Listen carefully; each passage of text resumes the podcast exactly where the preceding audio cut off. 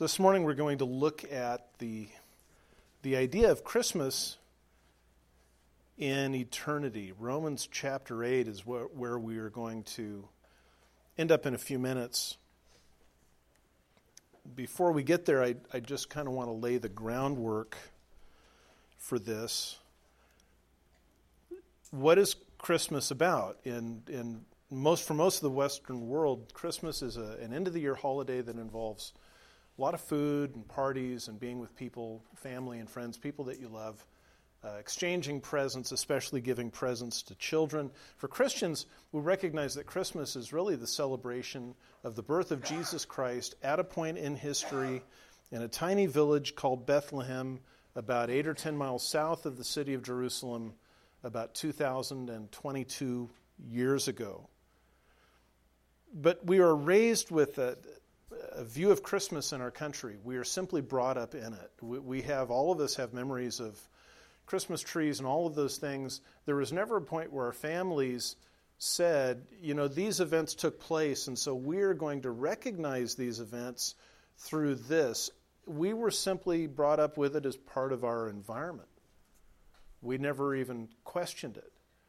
I was raised in Southern California, spent the first 33 years of my life living there. We spent the next eight or nine, eight living in, in Central California. And, uh, and then we moved to Nebraska. So I grew up in the 60s and the 70s at a time when air quality in Southern California was pretty bad. And I never questioned that the sky was brown. That's what the sky is. The sky is yellow brown. And then we moved to Central California and it was one of our one of the first trips we made down to my folks, and we we came through the mountains, um, past Magic Mountain in Santa Clarita, down 14, and and toward the LA basin, and all of a sudden you see the layer, and you realize that what you were raised in is not the norm. Well, Christmas can be that way for us. It's just kind of an accepted thing. It's so familiar that we don't think about it. So Christmas is is putting together putting some carols together here. Christmas is all about the silent night when while shepherds were watching their flocks by night it came upon a midnight clear that angels we have heard on high told them, "Oh come all ye faithful." And see away in a manger in O little town of Bethlehem the infant holy infant lowly. They went to the stable and they said, "What child is this?" And Mary and Joseph said, What are you doing here? And they said, Hark, the herald angels sing and told us tonight is the first Noel. And we thought to ourselves, Oh, come, let us adore him. Mary said, What do you mean? What child is this? This is Emmanuel. And they said, Don't get on your high horse, Mary. Did you know? You enjoyed it more than the church in Creighton did this morning, so I appreciate that.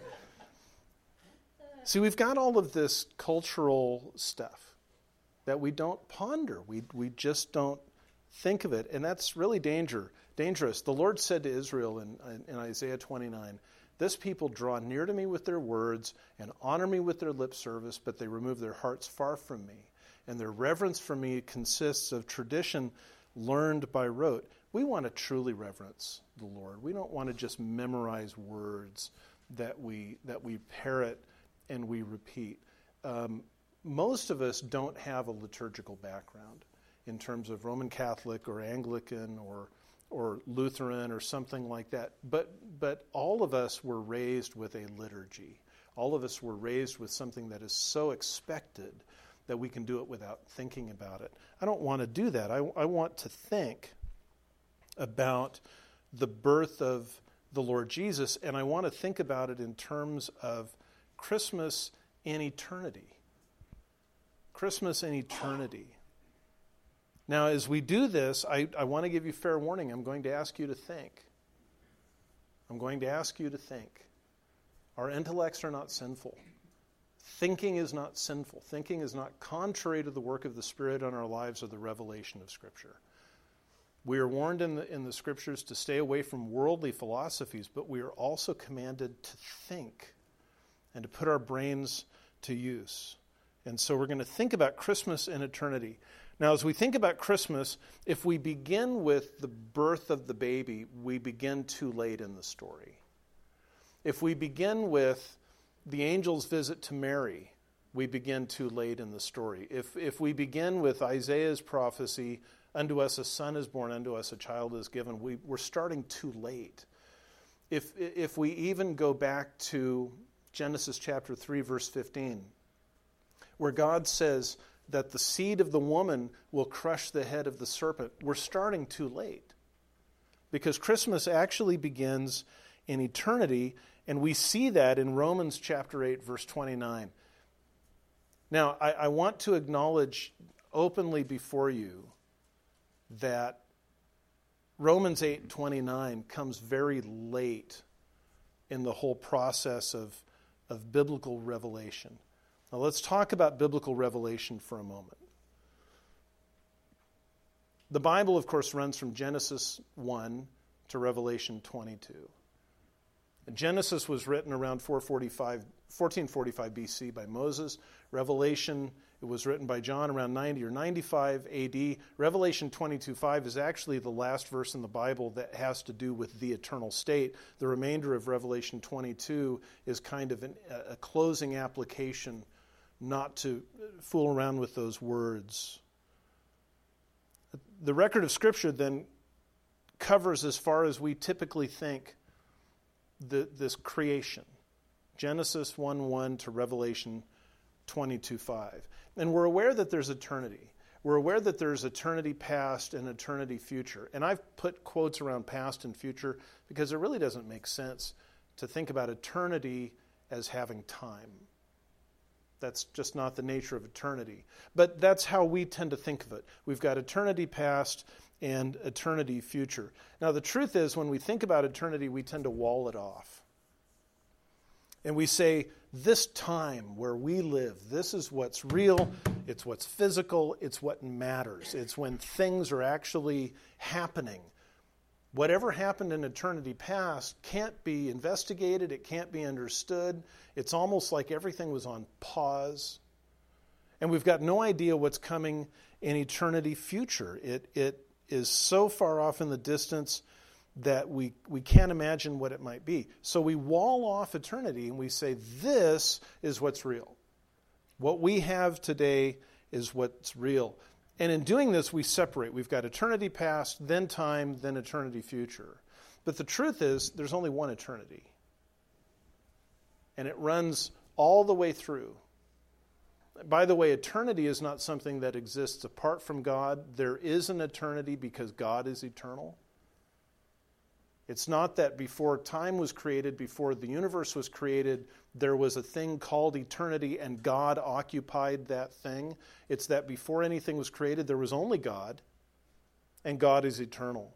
And so eternity itself is defined by who God is. There's one eternity, and instead of eternity being walled off, it's really time that's walled off. Because time had a beginning in the beginning, God created the heavens and the earth. And time, as we understand it, will come to a close at the end of this creation and the, the beginning of what we would call eternity future or the eternal state. And what this means ultimately then is that time itself is subject to eternity and not the other way around. We would tend to think what happens now determines eternity. But what we're going to see in Romans 8 29 is that it's what happened in eternity that determines now, that determines today. So, talking about Romans, as I mentioned, Genesis was written around 1445 BC, Revelation around 90 AD, and Romans is written around 56 AD. That's very late in the whole process of the unfolding of Revelation. In fact, you know that I like to do this sort of thing. I like to kind of get comparisons and numbers and all that.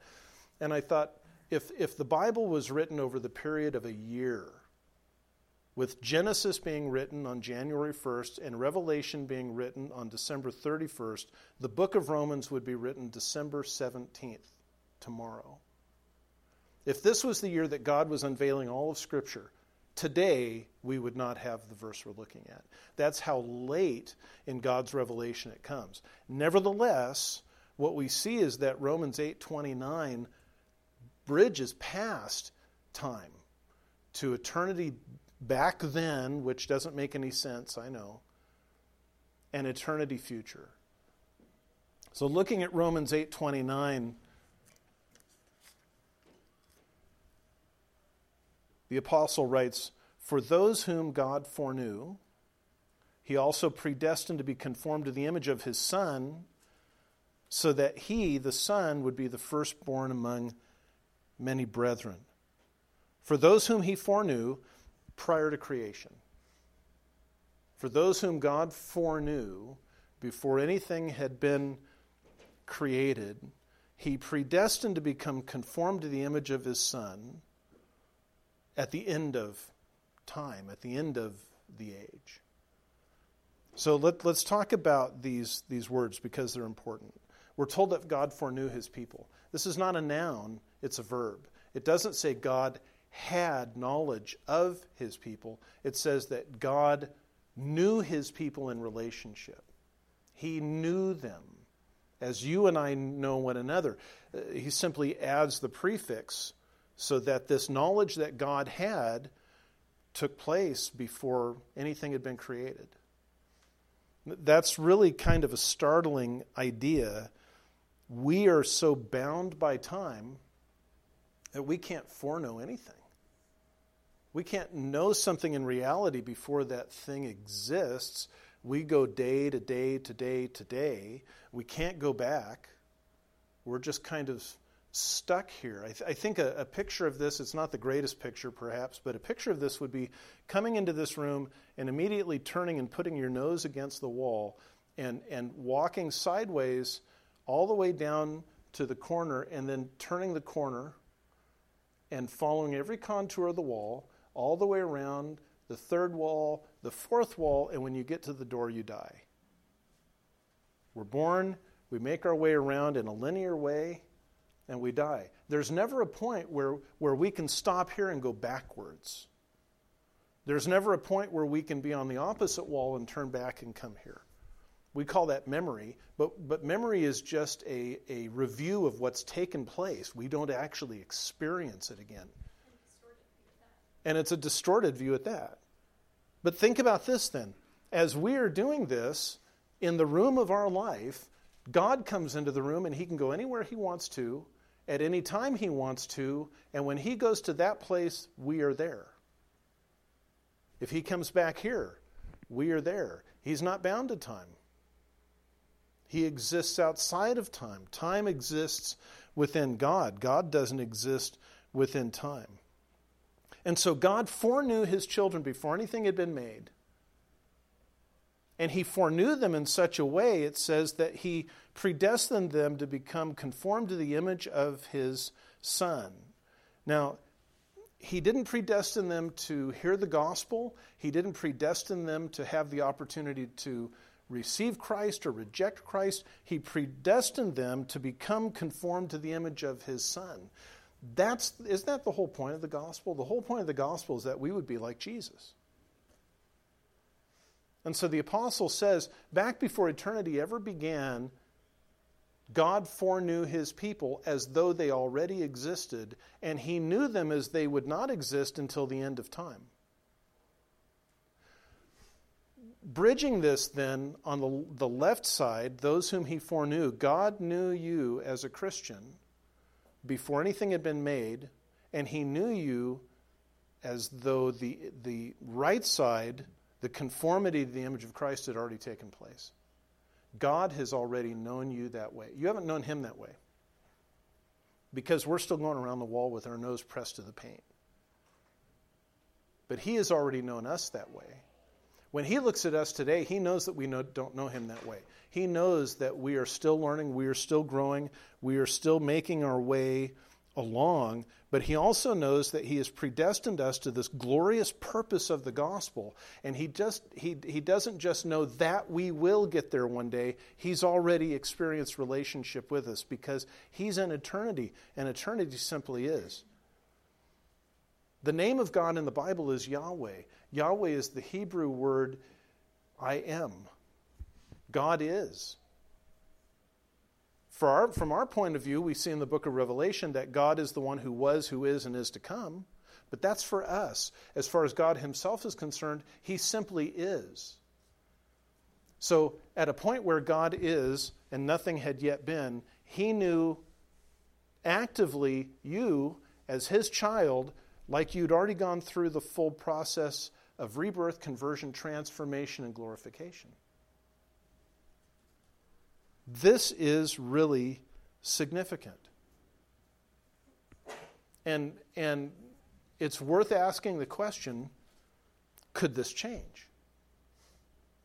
Could God foreknow you in eternity past as his child eternally in relationship, but get to the future and find out that you didn't trust Christ or you lost your salvation in some way? No. Because God's knowledge is perfect. If God foreknew you as his child, active relationship in eternity past because of what he was going to do and what he knew would take place, and you didn't actually arrive at that point of being like Jesus, he wouldn't be God. He would be just a big version of us with a lot of fantasies. But instead, he actively foreknew us as his children. And just in case you're not completely convinced of this, Romans 11:2 says God has not rejected his people whom he foreknew. Here Paul is speaking about the nation Israel. Somebody says, "What about Israel? Hasn't God abandoned Israel?" And Paul says, "No, God has not rejected his people whom he foreknew." And he goes on to explain that, in a sense there's two Israels. There's the nation, there's that national political ethnic group, and then there's the spiritual Israel, those that are actually Israel, those that are actually his people. And he says, God has not rejected his people. God has not rejected his people. In fact, those whom God knew, foreknew in eternity past have to be conformed to the image of Christ, or God himself shatters into a billion pieces, and he's not God. We couldn't be conformed, though, to the image of God the Son. God is triune God the Father, God the Son, God the Holy Spirit. All equally God, co equal, of the same essence as God. Three persons, one God we could not be conformed to the image of God the Son because, simply put, we can't be God. The only way for us to be conformed to the image of God the Son would be for us to become gods, and we're not going to become gods. So Romans 8:29 actually contains this little hint of the promise of the incarnation that God's plan, which began in eternity past and is fulfilled in eternity future, contains in it the nugget of the incarnation. That in order for us to be conformed to the image of His Son, there must be an image we can be conformed to. And it can't be an image of God, it has to be an image of a holy, perfect man. And of course, we know by the time Romans is, is written, all of that has taken place. But what we see is, is the, the unfolding of Scripture perfectly weaving all of this together. There's no surprise. So the Word had to become flesh in Jesus Christ and dwell among us, full of glory. Glory is of the only begotten of the Father, holy, sinless. The Father chose Mary as the mother of the boy. The Holy Spirit overshadowed her and caused her to conceive a child. She gave birth to a son who would be the Son of God, and called him Jesus, just as his Father had commanded he be named. And this is Christmas. That God in eternity past said, I know in relationship this man, this woman, and I predestined them at the end of, of time to be perfectly conformed to my holy Son, so that for all eternity, I have an utterly perfect, pure, peaceful, glorious relationship with them. So, looking at Romans 8 29 and 30, we see this past and present and future as though it were already past. For those whom he foreknew, that's in the past, he also predestined, that's in the past, to become conformed to the image of his Son, that's culminating at the end of time. After we have died, been resurrected, been glorified, and then actually gone through and received every blessing and every reward and every crown intended for us and entered the eternal state. So it's not just the, the, the moment Jesus comes back in the rapture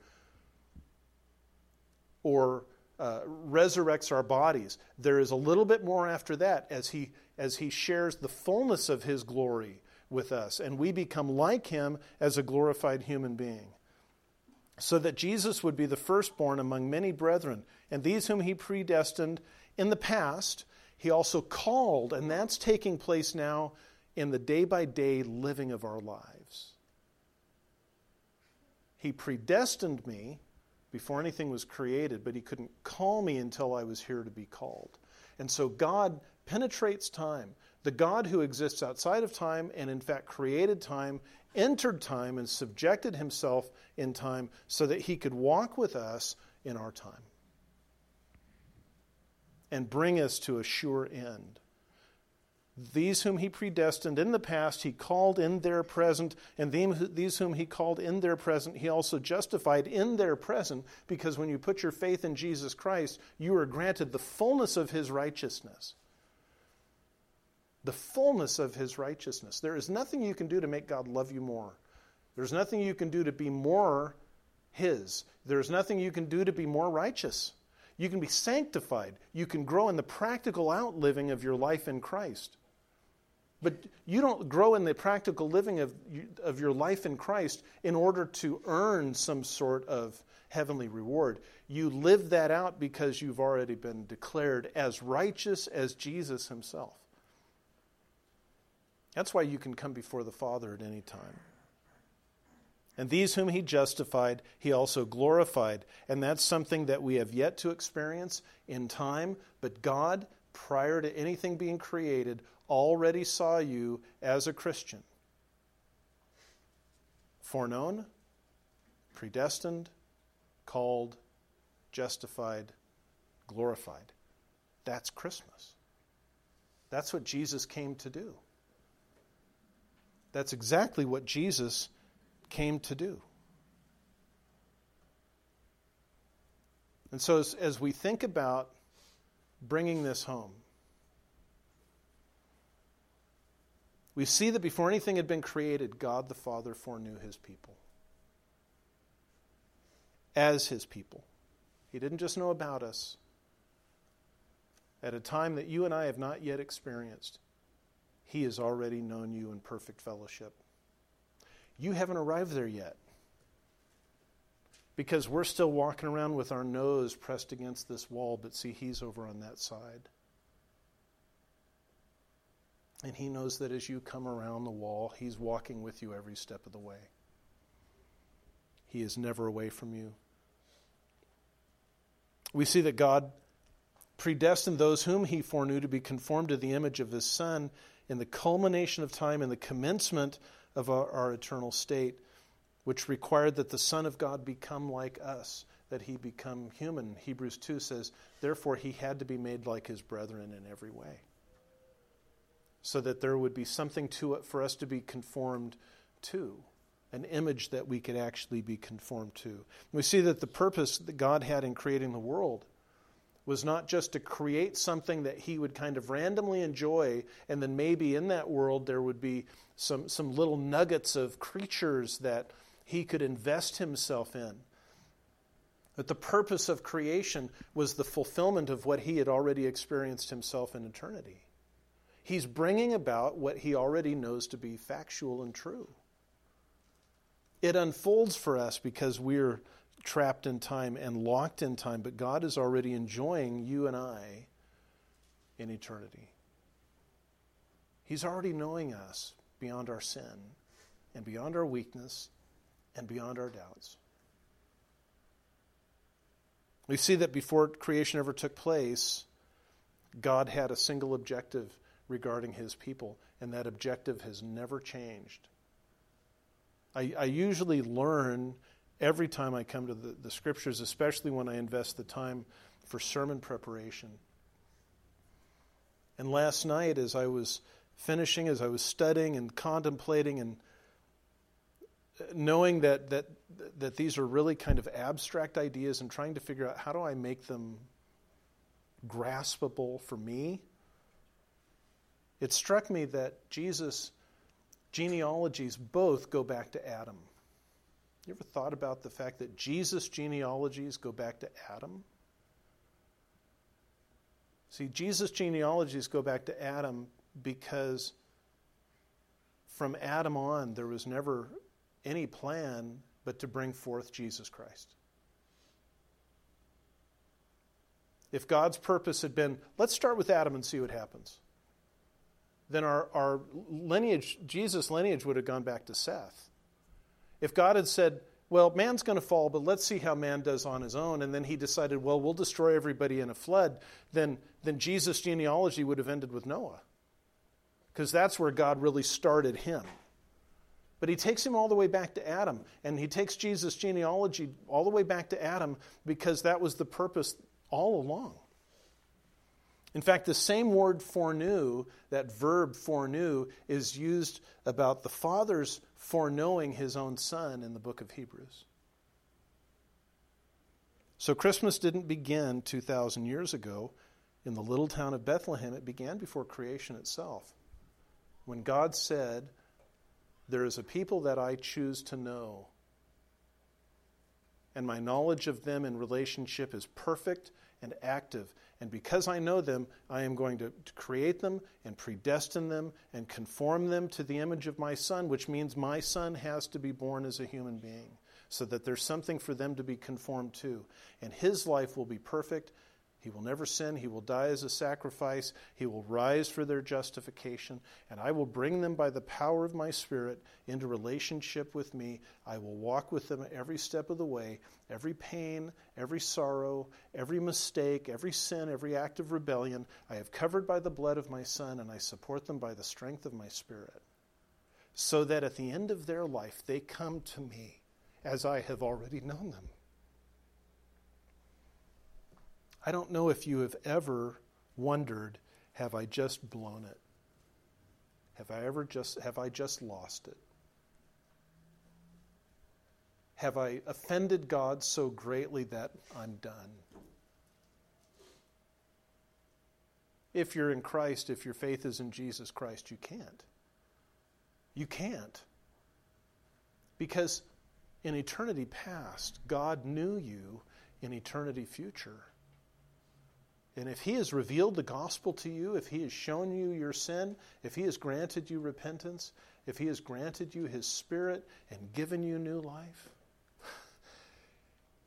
you're already there. You just haven't caught up with yourself yet.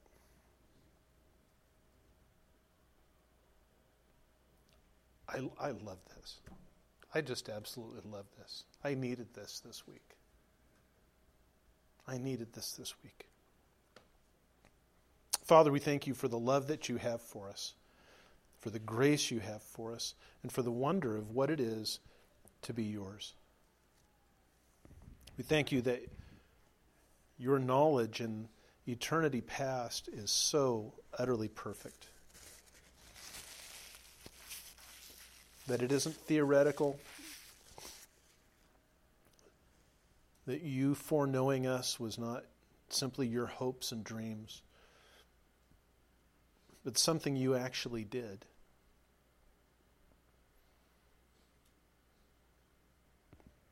And Lord, we thank you that it's because of your grace and the exercise of your majesty and your sovereign power that we were born in the first place being who we are and that we have come to understand who you are and what the gospel is to some degree, and come to put our faith in Jesus. We thank you, Lord, that from the moment we put our faith in you, the Holy Spirit does not abandon us. And the Father and Son and the Spirit, the triune God, walk with us every moment. of every day to guide us, to comfort us, to correct us, so that we would be conformed. And we thank you, Lord, that your knowledge of us is not foreknowing us as slaves or peasants, but foreknowing us as your children, as your beloved children. And so, would you grant us the peace of knowing that even when we falter, you don't abandon us, that you keep your hand on us, that we don't need to be afraid of you, although you're God and we ought to fear your name.